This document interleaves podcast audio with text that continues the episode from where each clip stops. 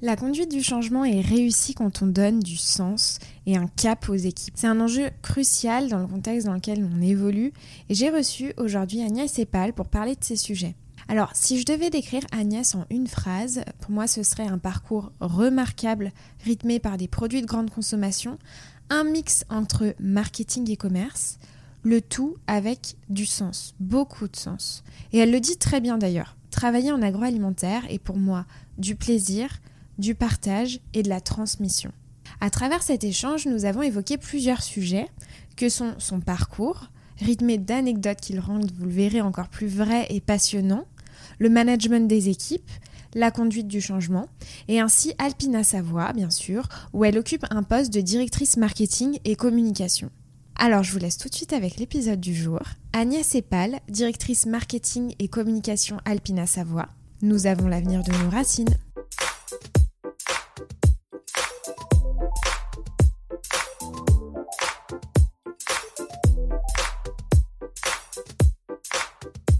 Eh bien écoute Agnès, merci beaucoup en tout cas d'avoir accepté euh, cette invitation sur, euh, sur le podcast. Alors j'ai regardé un peu euh, ton parcours, forcément je me suis permise sur LinkedIn, j'ai pu voir que tu avais vraiment des expériences multiples, hein, que ce soit commerce, marketing, tu as débuté en tant que chef de secteur, ensuite tu es passé par des postes animation commerciale, marketing en scène, trade marketing, catégorie management, enfin bref, un, un vrai panel commerce-marketing. Moi d'abord je voulais te poser une question, c'est Qu'est-ce qui t'a amené à faire une carrière dans l'agroalimentaire? Est-ce que euh, euh, c'était quelque chose qui était évident pour toi ou est-ce que c'est la vie finalement, un pur hasard qui t'a mené euh, à, faire cette carrière? Ça s'est fait peut-être malgré moi, mais j'ai compris après pourquoi je l'avais faite.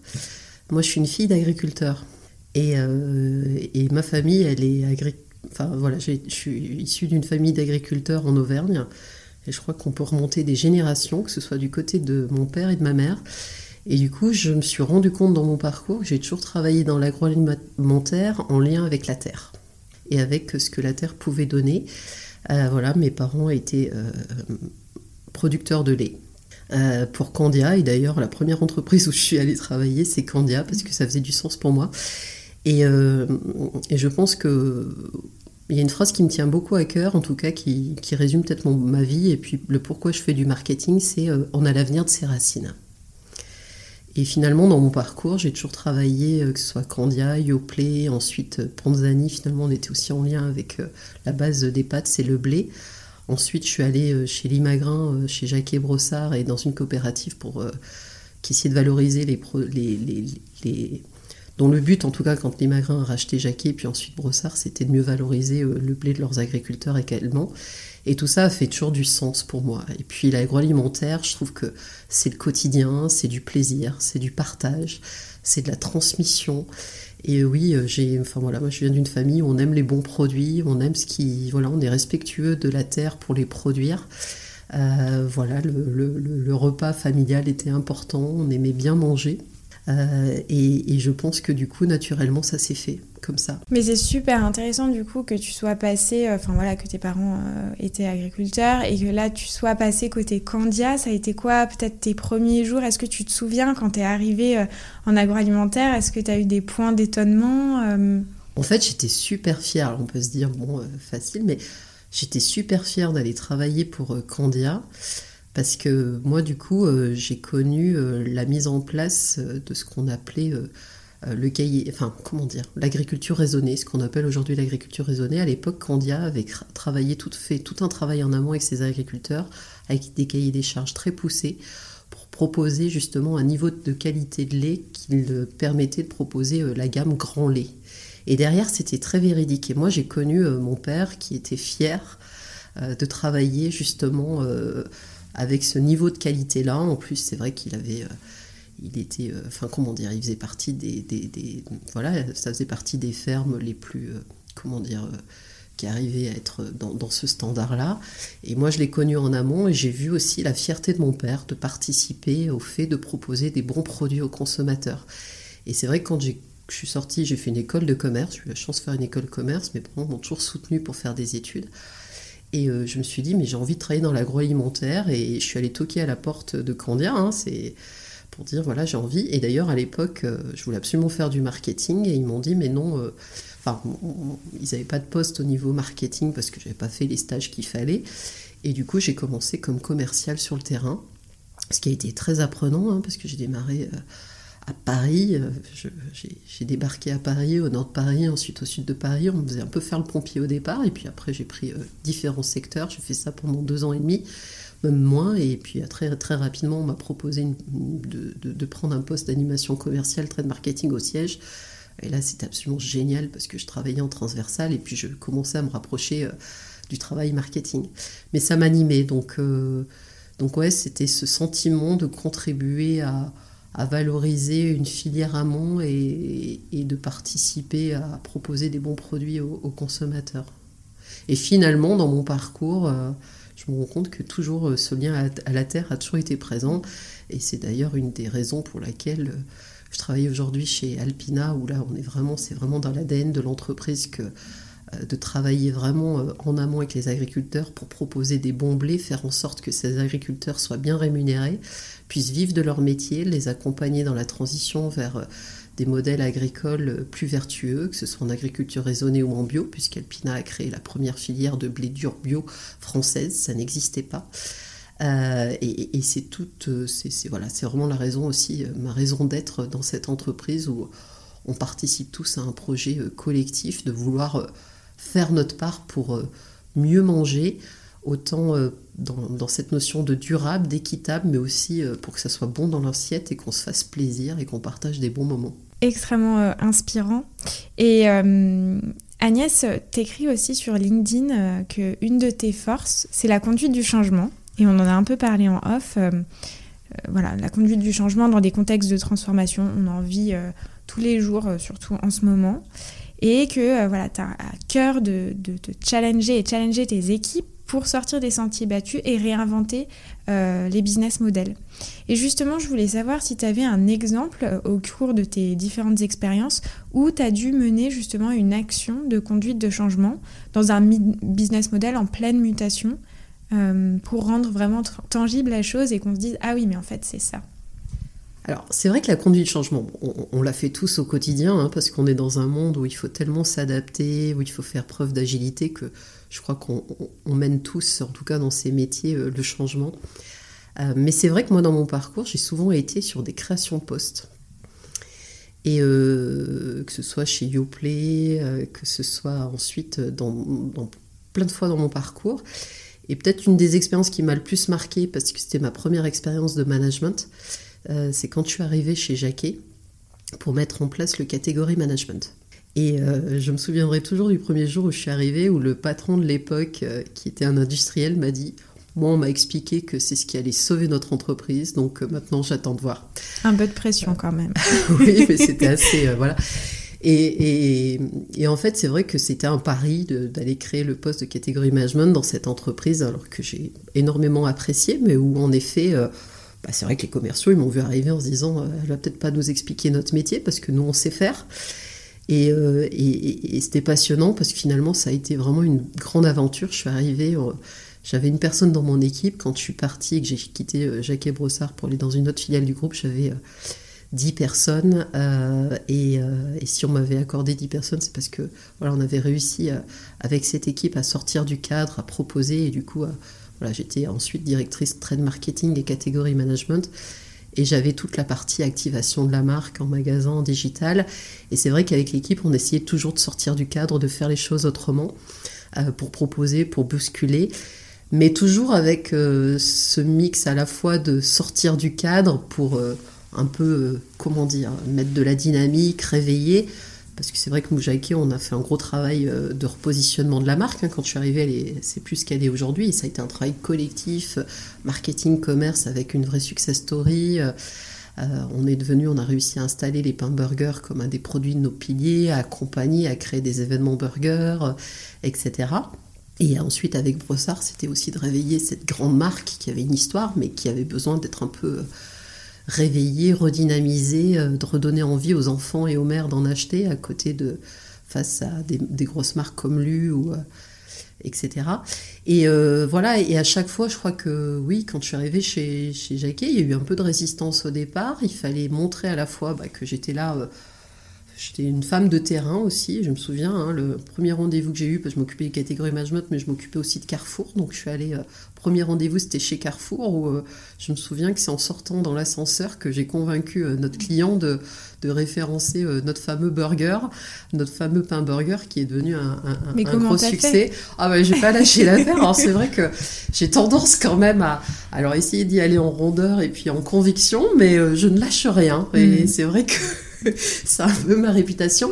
Mais en même temps, voilà, moi je, crois beaucoup, en tout cas, euh, la conduite du changement, je crois qu'elle fonctionne quand on, donne du sens aux équipes.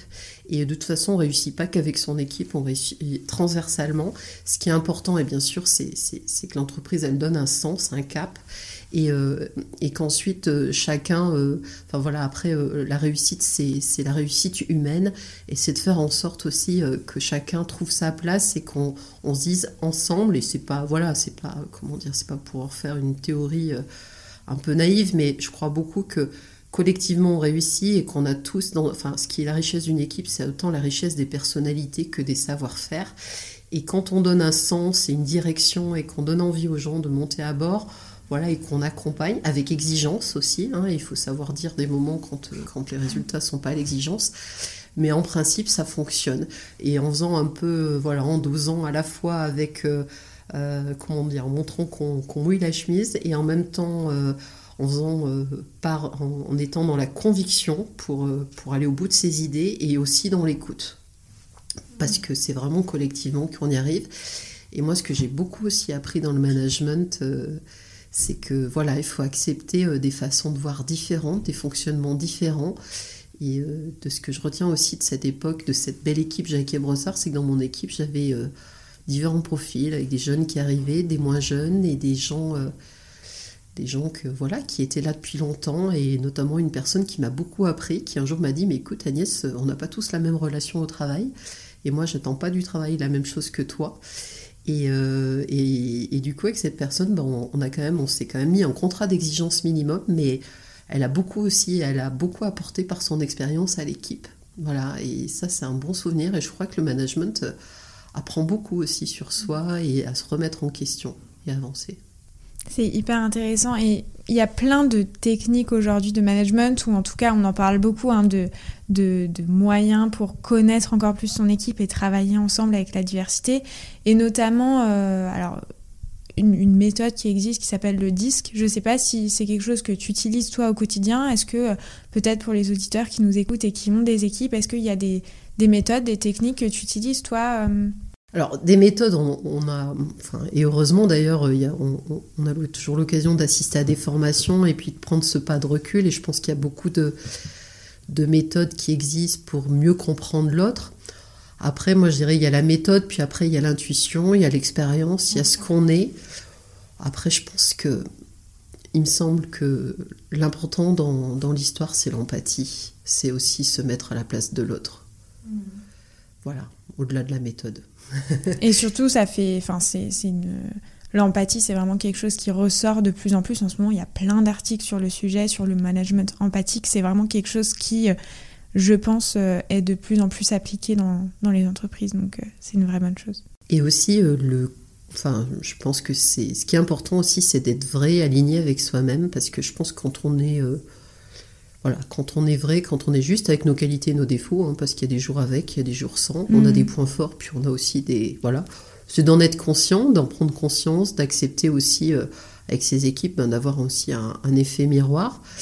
Euh, mais je pense que moi, il me semble quand même, quand on est vrai on est juste, ça se sent et euh, ça permet plus facilement d'installer la confiance. Mm. Agnès, aujourd'hui, vous êtes directrice marketing et communication pour la marque Alpina. Alors j'aimerais vraiment parler de, cette belle marque, puisqu'il y a plein de choses à dire, hein. vous en avez un peu parlé en introduction.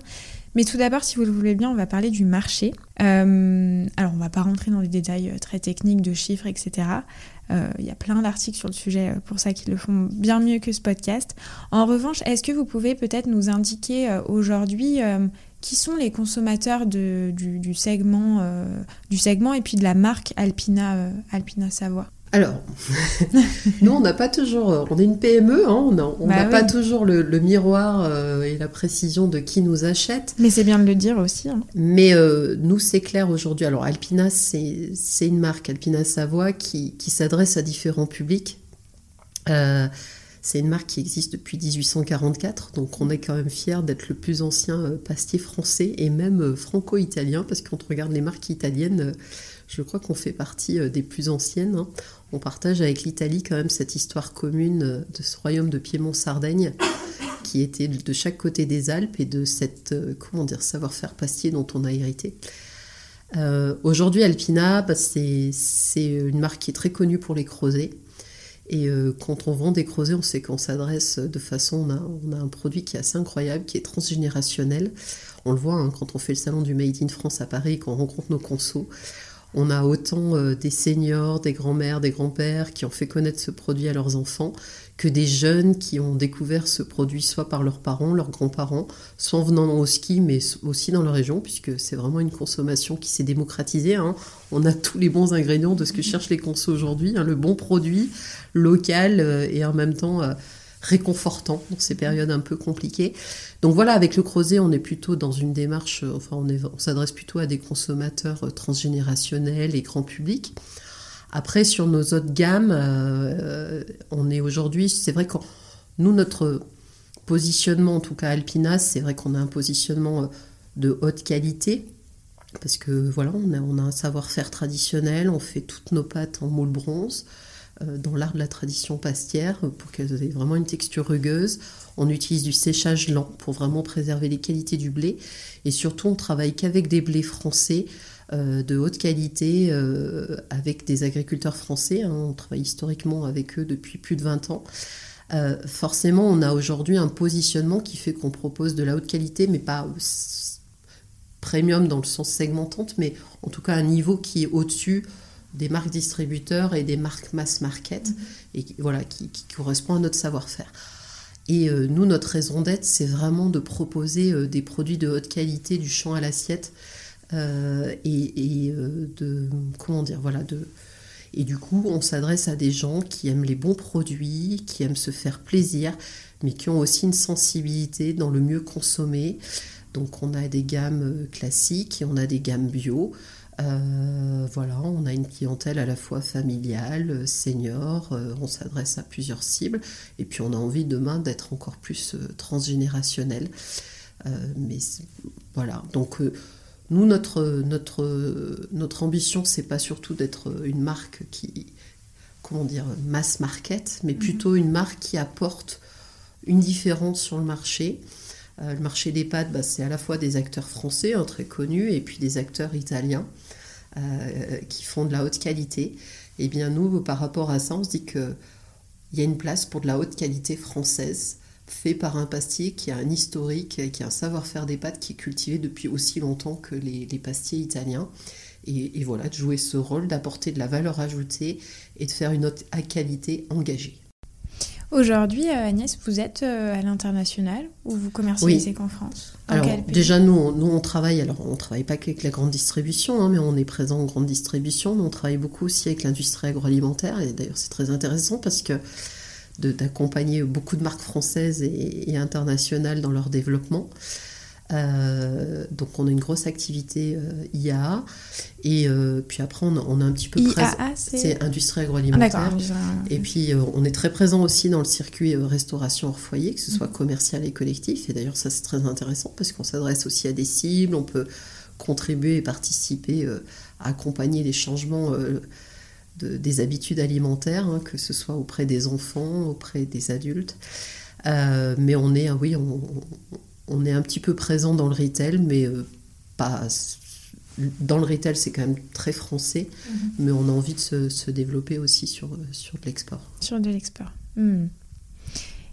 Et je voulais savoir euh, comment finalement alors se sont comportées les ventes. Je ne sais pas si on peut le dire comme ça, mais c'est vrai que ces dernières périodes, on a vécu beaucoup de choses, hein, que ce soit euh, le coronavirus, les couvre-feux successifs, là l'inflation, enfin voilà. Et souvent les pâtes, c'est euh, connu comme un ingrédient euh, assez confort, réconfortant. Euh, Est-ce que ça, ça se sent finalement euh, dans les ventes? Comment comment s'est comporté un peu le marché? Bah, complètement, hein. on a la chance d'être sur une catégorie du quotidien. Hein. Tous les Français achètent des pâtes. Euh, c'est une des catégories les plus consommées, et d'ailleurs on le voit, hein. euh, c'est une catégorie qui est souvent mise en avant dans les tendances, euh, que ce soit sur les prix ou, ailleurs. C'est vrai que pendant la période de, la première période de la Covid et du confinement, il y a eu une explosion totale des ventes avec mmh. une année 2020 qui a été absolument incroyable pour tous les acteurs. Le marché est à plus 10%.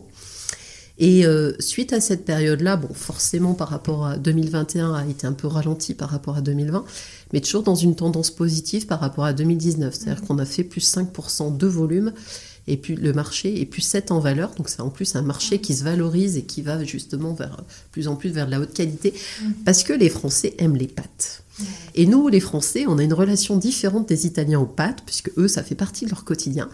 Mais en France, les pâtes, bah, c'est autant un produit du quotidien qui peut, que je vais cuisiner euh, le soir avec mes enfants pour, pour rapidement, mais aussi le produit plaisir. Et quand on mange un bon plat de pâtes, je sais pas si c'est votre cas, mais avec une belle sauce et tout, bah, c'est un produit plaisir, c'est un produit de partage, c'est facile à faire.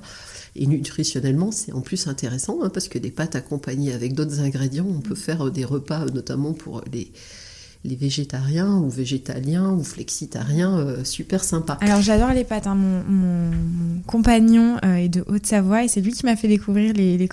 Et honnêtement, je trouve que c'est un plat incroyable. Enfin, c'est euh, extrêmement familial et on fait tout le temps ça avec, avec les amis. Donc et puis on peut les accommoder de plein de façons. Et, ce qu'attendent les consos et dont on veut y répondre, c'est de la variété parce que, enfin, en tout cas, j'annonce que chez Alpina, nous ne faisons pas que des creusets, on fait des pâtes bio et on fait d'autres pâtes. Et d'ailleurs, on va avoir aussi. Euh, en 2022, on lance une, la collection 1844 en hommage à, ah. notre savoir-faire. Euh, et, du coup, le marché 2021 a été dynamique. Et pourquoi? Parce que d'ailleurs, ça a été montré hein, par les panélistes. Il y a eu un retour, bien sûr, euh, pendant la Covid et du coup après, au retour au fait maison, à la mhm. volonté de bien manger, de faire soi-même. Et forcément, les pâtes étant un produit du quotidien et plutôt un produit naturel, parce que les pâtes, c'est juste de l'eau et du blé. Euh, c'est un produit peu trans... Enfin, comment dire C'est un vrai savoir-faire que de faire des bonnes pâtes, parce qu'avec de l'eau et du blé, il faut un vrai savoir-faire. Euh, et ça, c'est tout le savoir-faire de nos équipes. Euh, à la fois dans la section des blés, puis dans le fait que nous, on travaille nous-mêmes, on transforme nous-mêmes euh, dans notre moulin les blés en semoule, et ça, c'est aussi majeur pour, dans, la qualité des pâtes, et puis ensuite tout ce savoir-faire pastier. mais du coup, 2021 a été hyper, hyper dynamique, et en fait, dans cette, ce retour à faire la cuisine maison, ça a été une des catégories qui en a le plus profité. Et on a vraiment vu euh, voilà, euh, un niveau de consommation élevé.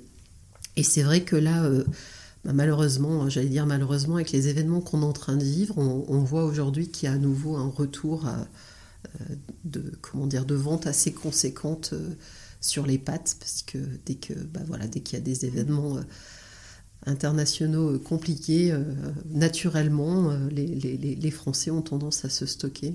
Oui, complètement. Et du coup, vous enchaînez euh, très bien parce qu'on est dans un contexte assez lourd, assez euh, euh, complexe. Et, voilà, l'Ukraine est le deuxième, il me semble, pays le plus producteur de blé. dans quelle mesure ça, ça, vous impacte, ça impacte le marché Et qu'est-ce que vous mettez en place pour justement pallier à cette inflation qui est quand même assez importante? Alors, par rapport à l'Ukraine, moi je ne suis pas une spécialiste, hein, je ne suis pas la plus spécialiste pour parler de, ces éléments-là, mais l'Ukraine en fait est un producteur de blé tendre. Quand on fait des pâtes, on utilise du blé dur, donc euh, c'est différent. D'accord. Euh, et, du coup, forcément, ben, aujourd'hui, on a, alors que c'est pas lié à l'Ukraine, hein, tout le monde sait et a vu que le prix des pâtes avait quand même bien explosé par rapport à différents phénomènes climatiques. Et c'est pour ça que nous, chez Alpina, on est très animés aussi pour euh, développer des filières françaises dans des modes respectueux de la, biodiversité. Notamment, on travaille euh, sur nos blés bio, viennent uniquement de Camargue, et on travaille avec nos producteurs euh, agriculteurs de Camargue pour justement pour mettre en place des mesures. On sait que déjà que la culture du bio permet de, préserver et de restaurer la biodiversité, hein, les études le montrent. Mmh. Mais euh, du coup, parce que nous on travaille avec un institut scientifique, la Tour du Vala, qui démontre vraiment, et on travaille avec eux pour voir l'impact de la culture du bio euh, sur la biodiversité et on se rend compte que c'est très positif et en plus on, va réfléchir avec cet institut et nos agriculteurs sur comment on peut aller plus loin demain. Et pourquoi je vous dis ça, c'est que je trouve que c'est un phénomène, la Camargue aujourd'hui c'est un écosystème qui est très fragile et avec les conditions climatiques et les problèmes climatiques, c'est un c'est un, comment dire, une zone qui pourrait être demain couverte par les eaux. D'où l'urgence de faire en sorte de prendre soin de notre climat et d'où euh, nous notre enjeu chez Alpina de vraiment contribuer à accompagner les agriculteurs dans cette transition. Et, voilà. Maintenant, nous, ce qui nous inquiète, je crois, comme tous les industriels, c'est qu'au-delà de l'achat de matière du blé, et le blé a largement augmenté, hein, donc pour nous, ça nous impacte beaucoup, surtout quand on est une PME, parce que on est fragile aussi en tant que PME, mais c'est toute l'augmentation des... Euh, des matières euh, emballage, euh, etc. Et là, c'est vrai que mhm. carburant, euh, énergie, etc. Et là, on est, c'est vrai que, bah, je pense comme comme tout le monde, on a une certaine inquiétude par rapport à ça parce que aujourd'hui, on peut avoir une flambée de nos prix de revient. Oui, complètement. Une toute autre question, euh, toujours sur le fait que vous êtes très engagé. Euh, j'ai eu euh, l'honneur d'avoir Sébastien Loctin sur le podcast qui m'a parlé du mouvement en vérité. Et vous avez été une des premières marques à rejoindre le mouvement. Et je voulais savoir qu'est-ce que pour vous ça signifie ce mouvement en vérité? Et quel est votre rôle au sein de l'association? Alors, c'est vrai que pour nous, c'était absolument naturel, et pour notre directeur général, Jean-Philippe Lefrançois, mais de, rejoindre ce collectif parce qu'on se rend compte aujourd'hui que ça devient trop complexe pour les consommateurs de s'y retrouver. On est en train de cumuler des labels, des scorings, plein de choses. Et, finalement, d'ailleurs, ça se retourne un peu contre, finalement, contre l'alimentation parce que le conso, on le sent un peu perdu. D'ailleurs, euh, aujourd'hui, on voit qu'il y a un frein sur le bio parce que finalement, il se dit, mais le bio en général, hein, je parle euh, finalement, je l'achète plus cher, mais finalement, entre le local et le bio, le local va peut-être. Je préfère acheter un produit qui est à côté de chez moi parce que le bio, je ne sais pas forcément d'où ça vient, comment ça a été cultivé, etc. Et, on voit bien qu'aujourd'hui, il faut qu'on ait une uniformité dans l'info qu'on donne euh, aux consos et que les consos ont droit de savoir ce qu'ils mangent, euh, déjà pour leur santé, euh, mais aussi pour, euh, parce qu'on est tous acteurs du changement, consommateurs, on parle du pouvoir des consommateurs, euh, et, par rapport à ce qu'on achète dans l'assiette, on, prend aussi, nous, des décisions, je parle en tant que consommateur, de, on choisit aussi de choisir ou pas des produits qui ont un impact positif sur l'environnement. Et je crois qu'aujourd'hui, on est tous, évidemment, et, en France en particulier, heureusement, on est tous sensibles et on a tous conscience aujourd'hui que cette planète, il faut la préserver et, il faut qu'on agisse pour la préserver. Donc ça nous semble assez essentiel qu'il y ait une uniformité d'informations sur ce qu'il y a dans le produit. Donc ça veut dire quoi? Ça veut dire euh, quelle est l'origine des ingrédients qui sont utilisés, comment ces, ingrédients ont été cultivés, euh, ça veut dire aussi comment les produits ont été fabriqués, est-ce que dans quel voilà et puis euh, comment on les propose, dans quel type d'emballage, quels sont les, avantages nutritionnels. Et là, il est maintenant majeur pour tous les acteurs de l'alimentaire d'avoir euh, une communication et une uniformité d'information, parce que finalement, cette surcomplexité fait que le conso se perd et qu'il en perd confiance. Et c'est important dans ce contrat de confiance avec les consos que d'avoir une vraie transparence, mais une transparence qui soit structurée. Et donc pour nous, euh, chez Alpina Savoie, c'est vrai qu'on a toujours été, euh, euh, enfin en tout cas, acteurs de cette transparence, mais on voudrait que voilà contribuer et faire en sorte aussi qu'il y ait une législation qui permette de simplifier cette lecture du produit au conso, parce qu'ils ont, ils ont le droit de choisir et ils ont le droit de savoir. Et une super nouvelle aussi, c'est qu'il y a de plus en plus de marques. Euh, là, en ce moment même, il y a eu des annonces qui rejoignent euh, le mouvement. Complètement. Euh, Sébastien, évidemment, est extrêmement actif. Est-ce que là, à ce jour, il, me semble que Sébastien a rencontré déjà des membres du gouvernement. En plus, on est en pleine période électorale bientôt. Donc, ça fait complètement sens et j'espère que les candidats mettront, mettront à l'honneur, en tout cas, et, et qu'il y ait des lois, en tout cas, qui ressortent par rapport à ça je crois que c'est plus que nécessaire. Mm, complètement. Euh, bah écoutez, euh, Agnès, je pense qu'on a évoqué pas mal de sujets. Euh, j'avais peut-être une, dernière question pour la fin.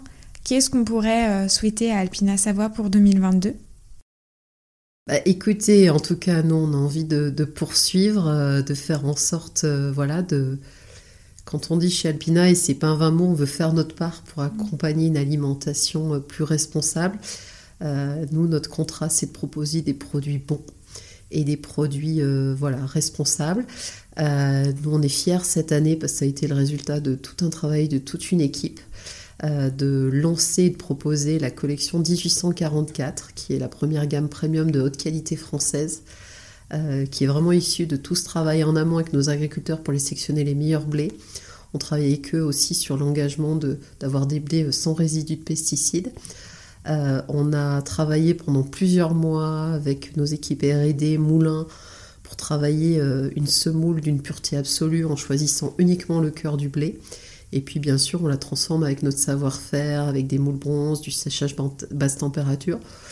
Et on a envie voilà, que cette gamme réussisse parce que pour nous, c'est aussi notre manière de, faire notre part euh, pour défendre la souveraineté agroalimentaire française avec des bons produits 100% français du champ à l'assiette et de satisfaire bah, tous ces Français qui aiment les bonnes pâtes, qui ont envie de la diversité dans leur assiette et qui justement euh, voilà leur proposer aussi notre qualité française. Parce que on a une une comment dire une relation enfin comment dire on a une une culture culinaire forte en France. Euh, un lien émotionnel un lien émotionnel avec nos produits. On aime la gastronomie mais euh, pas dans la gastronomie élitiste mais le bien manger et nous, on a envie de proposer des produits pour cultiver, euh, pour cultiver ce bien manger. Et je crois qu'on est attaché en France à notre agriculture, c'est ce qui nous fait euh, notre identité, et à ce qu'il y a dans l'assiette. Et nous, on a envie de, voilà, on a envie de travailler pour les deux et de proposer euh, des produits qui soient vraiment de, de haute qualité et, et, qui, comment dire, qui, qui amènent aussi du plaisir, des moments de partage dans ce temps euh, un petit peu morose euh, où là je crois qu'on a tous besoin euh, ah voilà, de, vivre des bons instants. Complètement. Et où est-ce qu'on peut retrouver cette gamme et à partir de quand?